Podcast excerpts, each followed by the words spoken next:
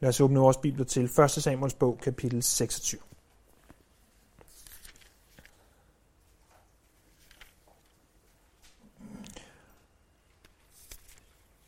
Og lad os til at begynde med at læse hele kapitel 26.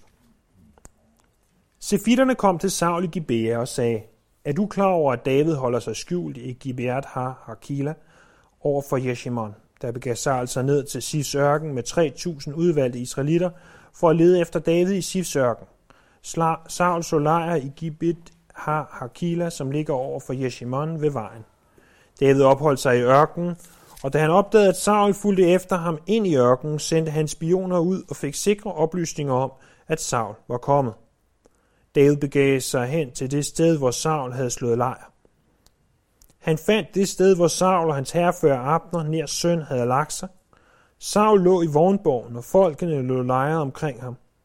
Der sagde David til Hittiten Akimelik og til Abishai, søn af Seruja og bror til Joab, Hvem vil gå med mig ned til Saul i lejren? Abishai sagde, det vil jeg. Da David og Abishai om natten kom til folkene, lå Saul og sov i vognborg. Hans spyd var stukket i jorden ved hans hoved, og Abner og folkene lå omkring ham. Abisai sagde til David, i dag har Gud givet din fjende i din hånd. Lad mig nu spide ham til jorden med et eneste stød af spydet.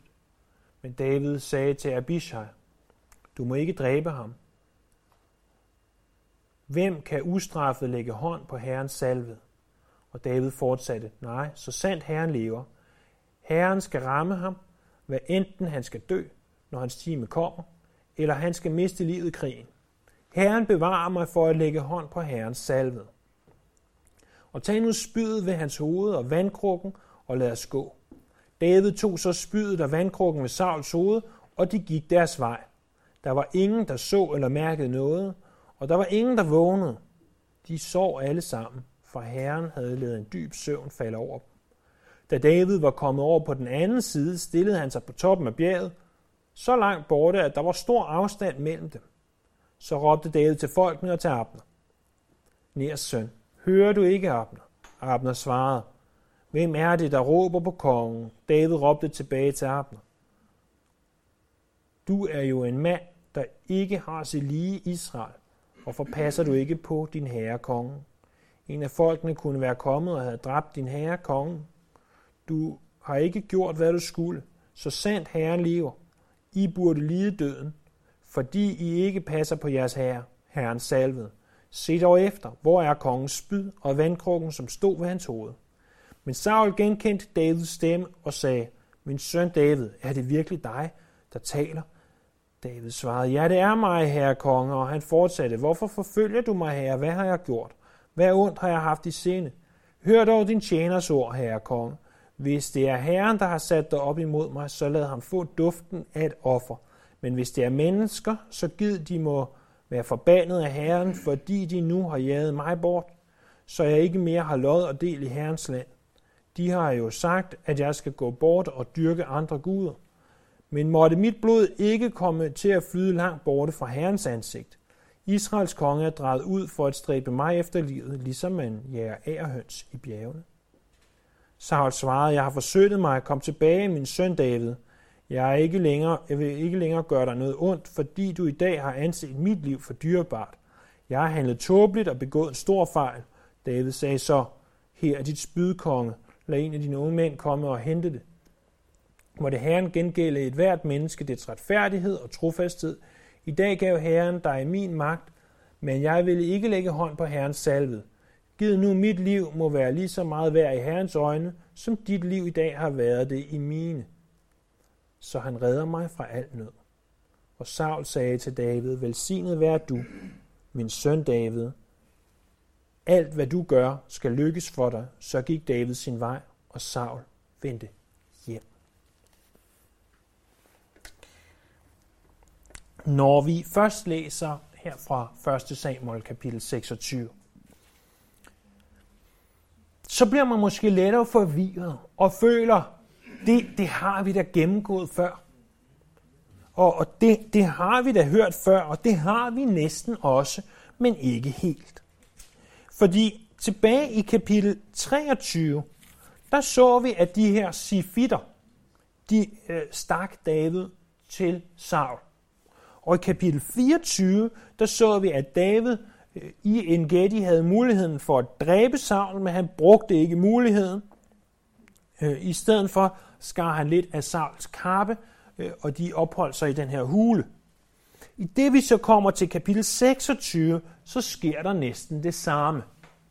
Og øh, vi bliver nødt til at stille os selv spørgsmålet, hvorfor sker det her to gange? Hvorfor berettes det to gange? Hvad er formålet med det? Inden vi kommer til at kunne besvare det øh, så essentielle spørgsmål, øh, så er der lige nogle fakta i det her kapitel, som vi vil se på. Vi gør det relativt kort, fordi mange af tingene, for eksempel, hvem er sifitterne? Øh, hvem er Saul? Øh, hvem er Abner? Og, og hvad vil det sige at lægge hånd på Herrens salvede? Alt det har vi allerede talt om i de foregående kapitler. Så hvis du øh, af en eller anden grund ikke har været der, så vil jeg opfordre dig til at lytte til undervisningen fra de kapitler. David han er tilbage i Sefiternes område, som ligger vest for det døde hav, og de angiver ham endnu en gang. Det er det, vi ser i vers 1. Så Saul han drager ud med 3.000 mand igen 3.000 mand, ligesom vi tidligere har set det, og øhm, skal ud og, og fange David, og han lægger så, står der i vers 5, i vognborgen. Hvad vil vognborgen sige? Nu har jeg lige læst på en, på en blog, at man ikke må bruge filmillustrationer til at illustrere sine prædikener, så det bliver jeg nødt til at lade være med jo selvfølgelig. Men øh, så bare forestil dig en eller anden western scene, hvis du kan det. Og hvis du nogensinde har set sådan en western scene, det man gjorde, øh, når man skulle sove, det var, at man satte alle prægevognene op i en cirkel. Og så havde man et, et lejrbål ind i midten måske, og så sov man der og opholdt sig inde i bag ved prærievognene, så de er beskyttet ind. Øh, der er ikke tale om prægevogne her, men der er tale om en beskyttende cirkel, som beskyttede Saul, rundt omkring Saul. Og det er der, han er. Den, det er derfor, man bruger ordet, det er noget af grund til, at man bruger ordet vognborgen, som er fra hebraisk et, et relativt svært ord at oversætte direkte. Det er en beskyttelse hele vejen rundt om sig. David begiver sig så frivilligt hen til Saul. Han opholder sig ikke i en hule, han gemmer sig ikke, han kommer frivilligt derhen. Og så står der noget her i vers 6, som er noget nyt det hele er nyt, for det er en ny beretning. Det er ikke den samme beretning, det er en ny beretning, men noget vi ikke har hørt om før. I vers 6, der siger David til Hittiten Akimelek og til Abishai, søn af Seruja, og bror til Joab. Hvem vil gå med mig til Saul i lejren? Så vi har de her to mænd. Den ene, Akimelek, ham fra øh, ham, øh, ham hører vi ikke mere om. Hittiten Akimelek, det er kun her, vi hører om. Abishai derimod, han kommer til at blive en af de, som er blandt Davids 30 mænd. Dem kommer vi til at høre om senere. Men han siger med det samme, jeg vil gerne gå med ned i lejren. Og det er jo altså som at gå ind til, til bjørnen, der sover det her. Det, det, er, det er ikke et sted, man bevæger sig hen, hvis man har sit liv meget kært. Eller hvis man ikke virkelig øh, agter sin herre David højt. De kommer så ned i lejren. Øh, ved siden af Saul står et spyd og en vandkrukke, og Abishai siger, jamen det må være Guds vilje, at vi skal slå Saul ihjel. Vi tager bare spydet, planter det gennem ham, ingen opdager noget, vi er væk herfra, ingen fanger os. Det er Guds vilje. Og David siger igen, vi skal ikke lægge hånd på herren salvet, som jo betyder, at Gud har salvet Saul til konge, og det er ikke vores opgave at slå ham ihjel. Han skal nok dø, siger David, hvad enten det er, fordi han bliver gammel, eller fordi han dør i krig. Gå ved, om det var en profeti, tænker jeg, fordi at Saul han kommer til at dø i krig ganske kort herefter. Da David og Abishai så er langt nok væk, så stiller de sig og råber, Godmorgen, Abner! Der må komme op, din elendige, dårlige livvagt. Du burde selv blive slået ihjel. For her står jeg med kongens spyd. Jeg kunne have slået din konge ihjel. Og øh, Saul genkender ham, hører ham, og, og de begynder at tale sammen. Så ned i vers 17-20, der er, der er nogle ting, som kræver en forklaring, hvis vi skal forstå øh, det her kapitel. Han siger, øh, at jeg er blevet jaget bort fra mit lod. Et lod er et, ens arvelod, altså det, man måtte få lov til at arve. Og så, så siger David noget, der er, som, som jeg selv stussede over, da jeg læste.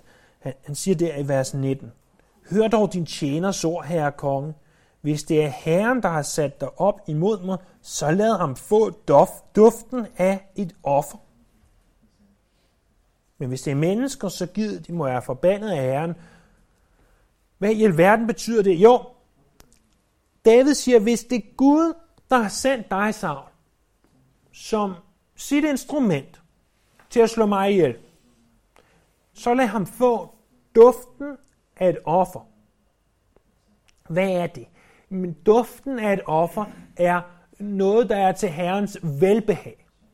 Så hvis Gud har sendt dig, Saul, til at slå mig ihjel, så lad ham snart få det velbehag, som han ønsker, som han øh, fortjener, som han, øh, som han havde i sinde fra begyndelsen. Altså, hvis det er Guds vilje, at jeg skal dø med din hånd sammen, så lad, håber jeg, at du snart har succes, så at Gud må få ære.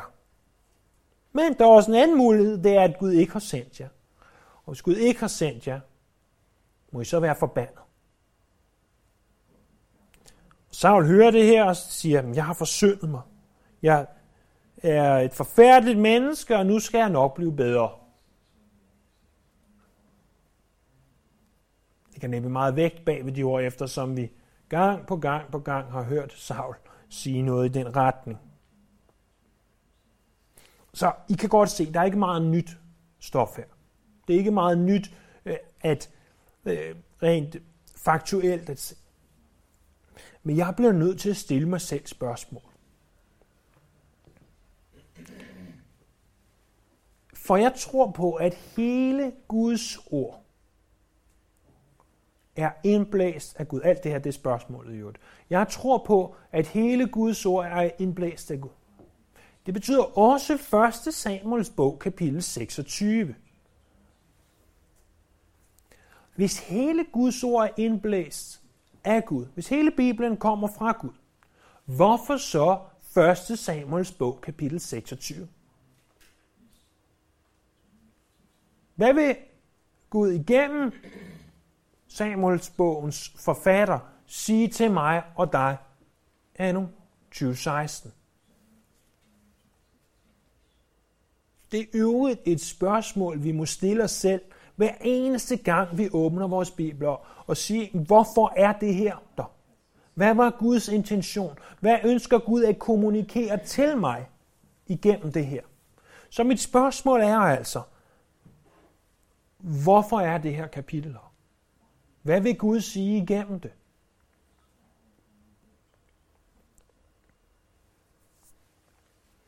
Når jeg har hørt David Gusick sige utallige gange, ikke om det her kapitel, men om andre ting i Bibelen, at nogle gange, så er det mest åbenlyse svar for det første det rigtigste, og måske også det, vi har størst behov for at høre. Men det er også tit det, vi springer hen over, fordi vi ser efter en dybere mening. Et lag, som, som er skjult, men i virkeligheden så tror jeg på her også, er det det mest simple svar, er også det rigtige. Hvorfor er det her to gange? Det er fordi, det er vigtigt for os at forstå, at selv om vi tidligere har vundet, kapitel 24, så kan fjenden godt bruge den samme taktik en gang til. Kapitel 26. Safitterne har allerede en gang stukket David til Saul.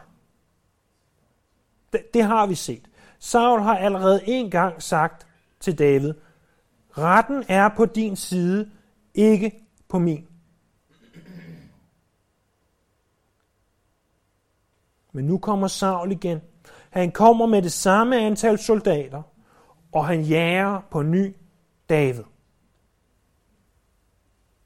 Vi ser altså stort set den samme situation. Det var 3.000 mand tidligere, det er 3.000 mand nu. Det er på grund af sifitterne, der har angivet ham. Og Saul kommer igen efter ham. Hvad nu, hvis det var det kristne liv? Lad os sige en kristen, der i overvis har kæmpet med et, med et alkoholmisbrug. Endelig giver Gud ham sejren, og personen bliver sat fri. Men tror du, fordi at du har fået sejr i Jesu navn over alkoholmisbruget, eller hvad som helst, vi måtte tale om,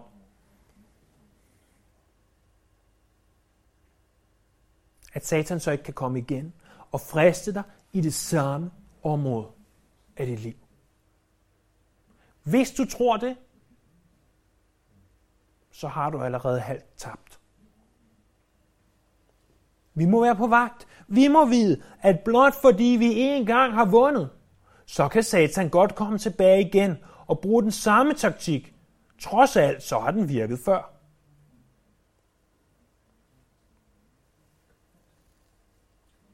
Hvad er det, vi gør ved det her?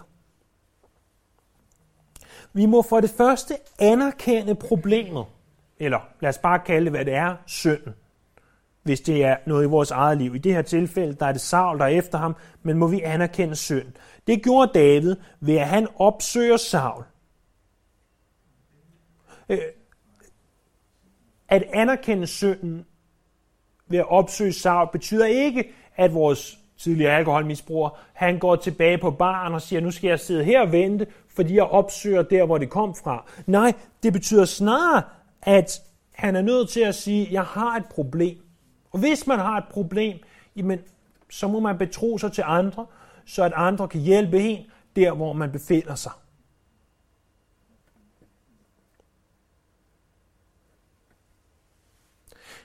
Dernæst, så overgiver David problemet til Herren. Så for det første anerkender han, for det andet så overgiver han problemet til Herren. Han har anerkendt, at Saul han er der, men han siger der i vers 10, Nej, så sandt Herren lever, Herren skal selv ramme ham, hvad enten han skal dø, når hans time kommer, eller han skal miste livet i krigen. Så han overgiver det til Herren. Han ved godt, at Herren tager sig af sig. Og til sidst så konfronterer David problemet ved at råbe til problemet, nemlig Saul. Ikke i egen kraft, men i Guds kraft. Og, og det vil svare til, at manden med det her alkoholproblem siger, i Jesu navn, så drikker jeg aldrig mere alkohol. Jeg gør, hvad jeg kan, for ikke at blive fristet af det. Jeg fortæller det til alle, at jeg holder op med at drikke, og jeg siger, I skal holde øje med, om jeg sidder med en flaske finsprit i hånden onsdag morgen klokken 7 øh, eller på noget andet tidspunkt. At, at man konfronterer problemet, at man ikke er bange for at sige, det her, det var mit problem. Jeg konfronterer det, jeg råber ud til det. Og, og det ved vi hver af os, at, at hver af de her ting er grænseoverskridende, de er svære, øh, de øh, er måske ting, som vi ikke føler, vi kan dele med andre, og det kan vi måske heller ikke øh, lige her nu i vores liv, men vi kan altid dele dem med Herren, og, og vi kan lægge det over til ham, og vi kan konfrontere problemet og sige, jeg vil ikke mere. Jeg vil det ikke. Det synes jeg er en åbenlys point fra det her kapitel, at Satan kan sagtens bruge den samme taktik to gange. Så kommer vi til kapitel 27. I kapitel 27, der læser vi hele kapitlet, hvor der står, David sagde til sig selv, mig selv, en skønne dag mister jeg livet for Sauls hånd. Jeg kan ikke gøre noget bedre, end at bringe mig i sikkerhed i filisternes land. Så vil Saul opgive og lede efter mig i hele Israel, og så er jeg i sikkerhed for ham. David brød op med sine 600 mand og gik til Mauks søn Akish i kongen i Gat. David tog ophold hos Akish i Gat sammen med sine mænd, hver med sin husstand. David havde sine to hustruer med sig, Aginoram fra Israel og Abigail, der havde været gift med Nabal fra Karmel. Da Saul fik at vide, at David var flygtet til Gat, holdt han op med at lede efter ham. David sagde til Akish, hvis jeg har fundet noget for dine øjne, så lad mig få et sted i en af byerne ude i landet, så jeg kan tage ophold der. Hvorfor skal jeg bo hos dig i kongebyen? Herre Akish gav ham straks Siklag. Øh, det var derfor, at Siklag tilhører Judas konger den dag i dag. Den tid David opholdt sig i Filistrenes land var et år og fire måneder. David og hans mænd gjorde indfald hos Geshuritterne, Gesitterne, Amalekitterne. Det var den befolkning, der boede i det område, der strækker sig fra Telam helt til Shur og til Ægypten. Når David havde deres land, lød han hverken mænd eller kvinder i liv, men får og køer æsler og kameler og klæder tog han, og så vendte han tilbage til Akish. Når Akish spurgte, hvor har I gjort indfald i dag, svarede David, i Judas sydland, eller i Jerachimeliternes sydland, eller i Kenitternes sydland. David lød hverken mænd eller kvinder i live, for ikke at skulle føre dem tilbage til Gat, for han tænkte, de vil røbe os og sige, sådan har David gjort. Sådan bar han sig ad, lige så længe han opholdt sig i Filisternes land. Akish troede på David, og han tænkte, han har lagt sig grundigt for had i sit folk. Han bliver i min tjeneste resten af sit liv. Vi ser tre ting i det her kapitel. For det første, så flytter David til øh, Filistea. Øh, David har lært, at han ikke skal stole på Sauls tomme løfter. Og han tænker, lad mig flygte til et sted, hvor Saul helt sikkert ikke jager mig, nemlig Filisterland. Han flygter specifikt til byen Gat. Det er derfra, hvor at øh, Goliat kom, og øh, og der mødes han med kongen af Kish, som han allerede har mødt en gang før, dengang han spillede vanvittig. Tilbage i kapitel 21. Men David flygter ikke bare selv, han tager sine 600 mænd og deres familier og det hele med sig. Og øh, Davids plan virker sådan set, for Saul stopper med at forfølge ham. For det andet, så ser vi, at David han bosætter sig i Siklag. Men David han ønsker ikke at være alt for tæt på, på Akish, og beder derfor Akish om i al venlighed, kan jeg ikke godt have øh, et andet sted, jeg kan bo, øh, et sted, hvor jeg kan flytte ud på landet og, og bo lidt væk. Og så øh, Akish, han giver ham lov til at bo i Siklag. Og, og Siklag lå i den sydligste del af Filisterland. Og øhm, så nævnes der som en kommentar, at det er derfor, at den her by stadigvæk tilhører Judas konger. Og så får vi at vide, at David han opholdt sig hos filisterne i et år og fire måneder. Prøv at kigge op på, på væggen der. Der er et kort over det område, hvor de befinder sig. Så vi har heroppe Dødehavet og Middelhavet, og I kan se Jerusalem der øverst op, Filisterne de boede herude, og der hvor David drog fra, det var her i det her område op til Gat. Så siger han til kongen i Gat, kan jeg ikke godt få lov til at, at få et sted ude på landet? Og han får så Siklag. Egentlig ville Siklag måske have tilhørt filisterne, men det kom lige nøjagtigt udenfor. David drager så herfra herned imod, og I kan se, Sjur, som nævnes er helt hernede i det her område, han drager herned og, og dræber simpelthen de her mennesker øh, på brutal vis. Og øh, tager så byttet tilbage til Gat, til kongen og siger, her, det kan du få, fordi nu hjælper jeg dig. Det han siger, han gør, det er, at han tager mere ind i den her retning og, og herop og, og dræber dem, fordi på den måde, så ville, øh, så ville Gads konge tro, at, at David han var blevet modstander af judæerne. Men, men det var han ikke.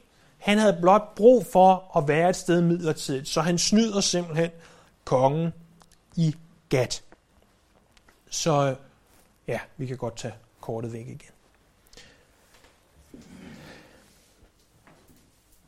Og, og det er jo Det er jo noget tåbeligt noget, David har gang i. Han har gang i at, at flygte til der, hvor filisterne er. Han har gang i at lyve over for, øh, for Kish. Han er gang med at skabe tillid i forhold til, øh, til en hedensk konge.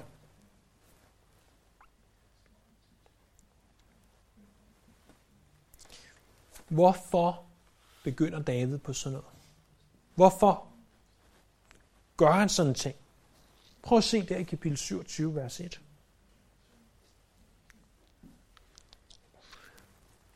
David sagde til sig selv,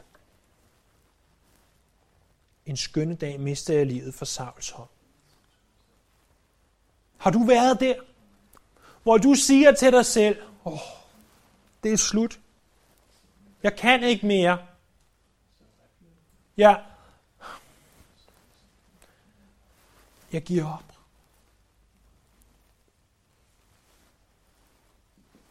Jeg måske næsten til, til randen af, af kanten af selvmord.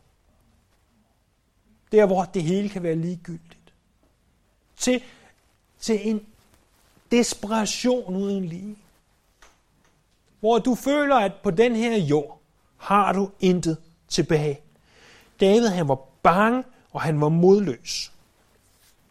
Hvis nu Saul havde sagt til David, David, jeg synes, du skal flytte ned til filistrene og bo der sammen med dem, de afgudstyrkende, uomskårende filistre.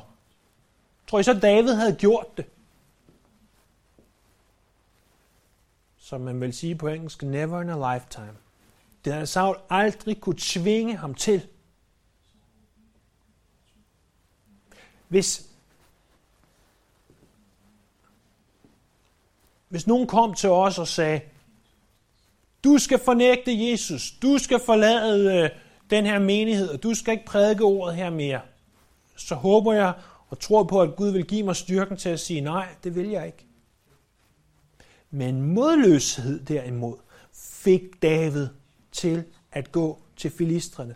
Modløshed kan få os til at gøre ting, vi ellers ikke ville have gjort. Hvorfor bliver David modløs? Det er fordi, at han føler, at Gud er langt væk. Vi ser på det her tidspunkt af Davids liv ingen nye salmer, der bliver skrevet. Det kan godt være, at han skrev nogen, men ikke nogen, der skulle med i Bibelen. Og øhm, David føler, at Gud er langt væk. Jeg håber, du sidder rart og behageligt. Og, og jeg tror på, at, at ingen af os lige nu føler, at Gud er meget langt væk. Men når du mister en, du elsker, eller desperationen, uanset hvad grad det er, vælter ind over dig, så føler du måske, at Gud han er meget, meget langt væk. Det er også selvom du, du intellektuelt godt ved, hvad Bibelen siger. Du kan ikke flygte fra Gud, siger Bibelen. Han er alle steder. Han er aldrig langt væk. Han er altid nær.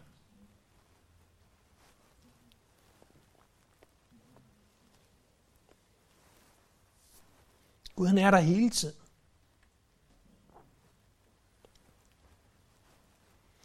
Der er en anden ting her til slut, som jeg på den ene side skræmmes ved, på den anden side opmuntre sorg. Det er, at i kapitel 24, der siger David, jeg vil ikke lægge hånd på Herrens salve. I kapitel 25, det er der, hvor han er ved at slå uskyldige mennesker ihjel, fordi at der er en, der håner ham lidt. Kapitel 26 siger han, jeg vil ikke lægge hånd på Herrens salvede. I kapitel 27 siger han, lad mig drage til de uomskårende, afgudstyrkende Filistres land og opholde det og slå mennesker ihjel, så jeg kan stjæle deres ting.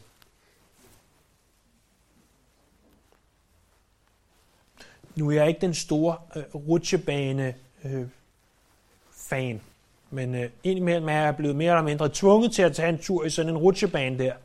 Og, og noget af det, der er med en rutsjebane, det er jo, at den skal jo ikke bare køre lige ud og stille og roligt op og ned. Nej, den skal jo helst køre langt, langt ned og højt, højt op, og langt ned og helst et loop også en gang imellem, og lidt før de andre synes, det er sjovt.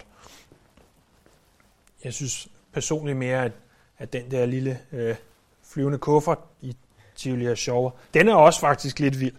Man er, ikke spændt, man er jo ikke spændt fast eller noget. Jeg ved ikke, hvad de tænker på. Du må huske styrthjelmen næste gang.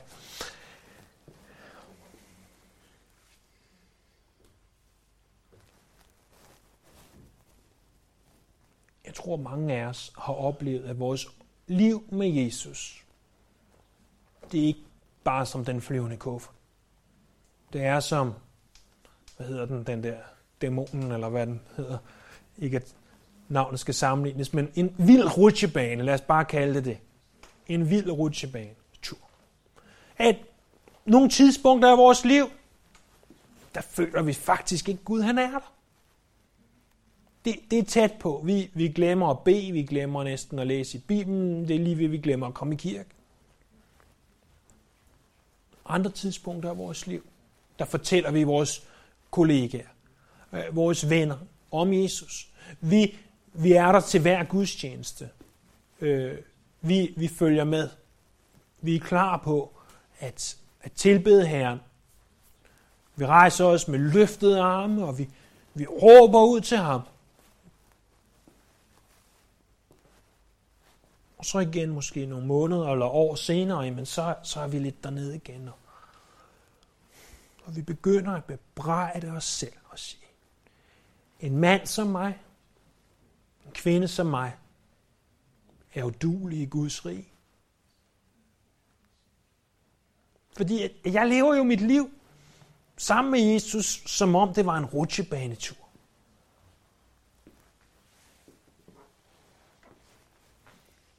Husk nu, hvad David han kaldes.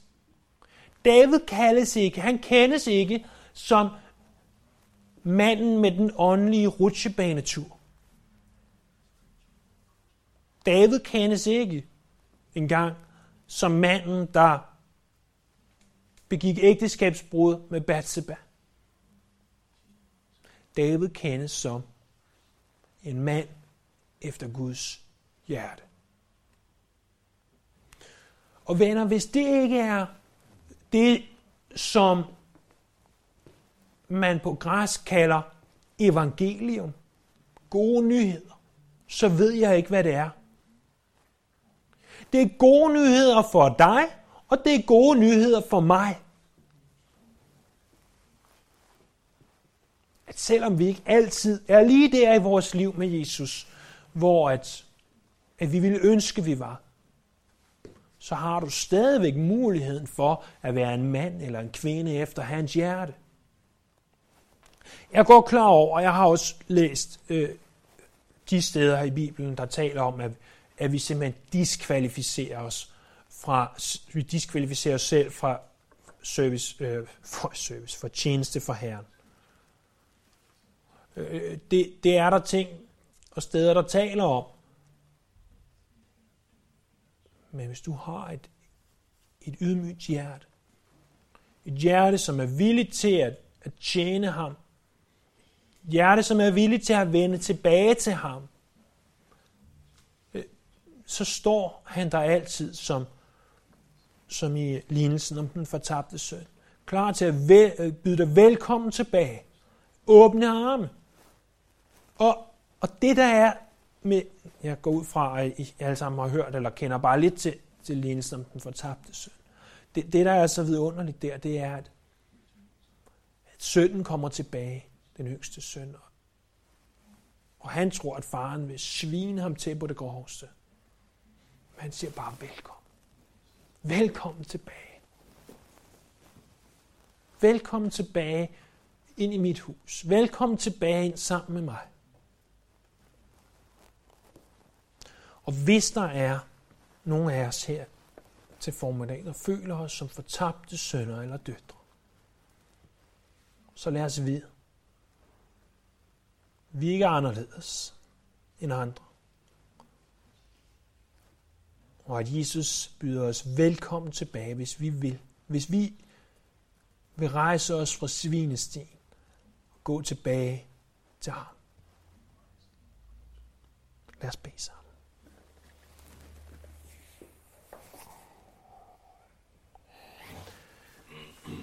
Jesus, tak, når vi kan mindes om, hvad evangeliet egentlig handler om.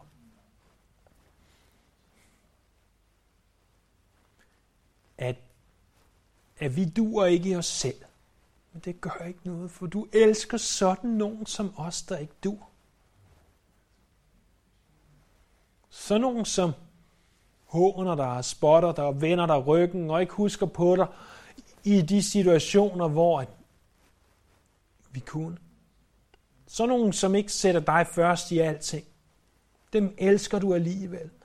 Og for det her, så må jeg tilbede. Så kan jeg ikke andet end at råbe ud. Jeg priser dig, Herre. Jeg priser dig, konge. Jeg priser dig, Jesus. Elskede Jesus. Vi velsigner dit navn. Vi tilbeder dig.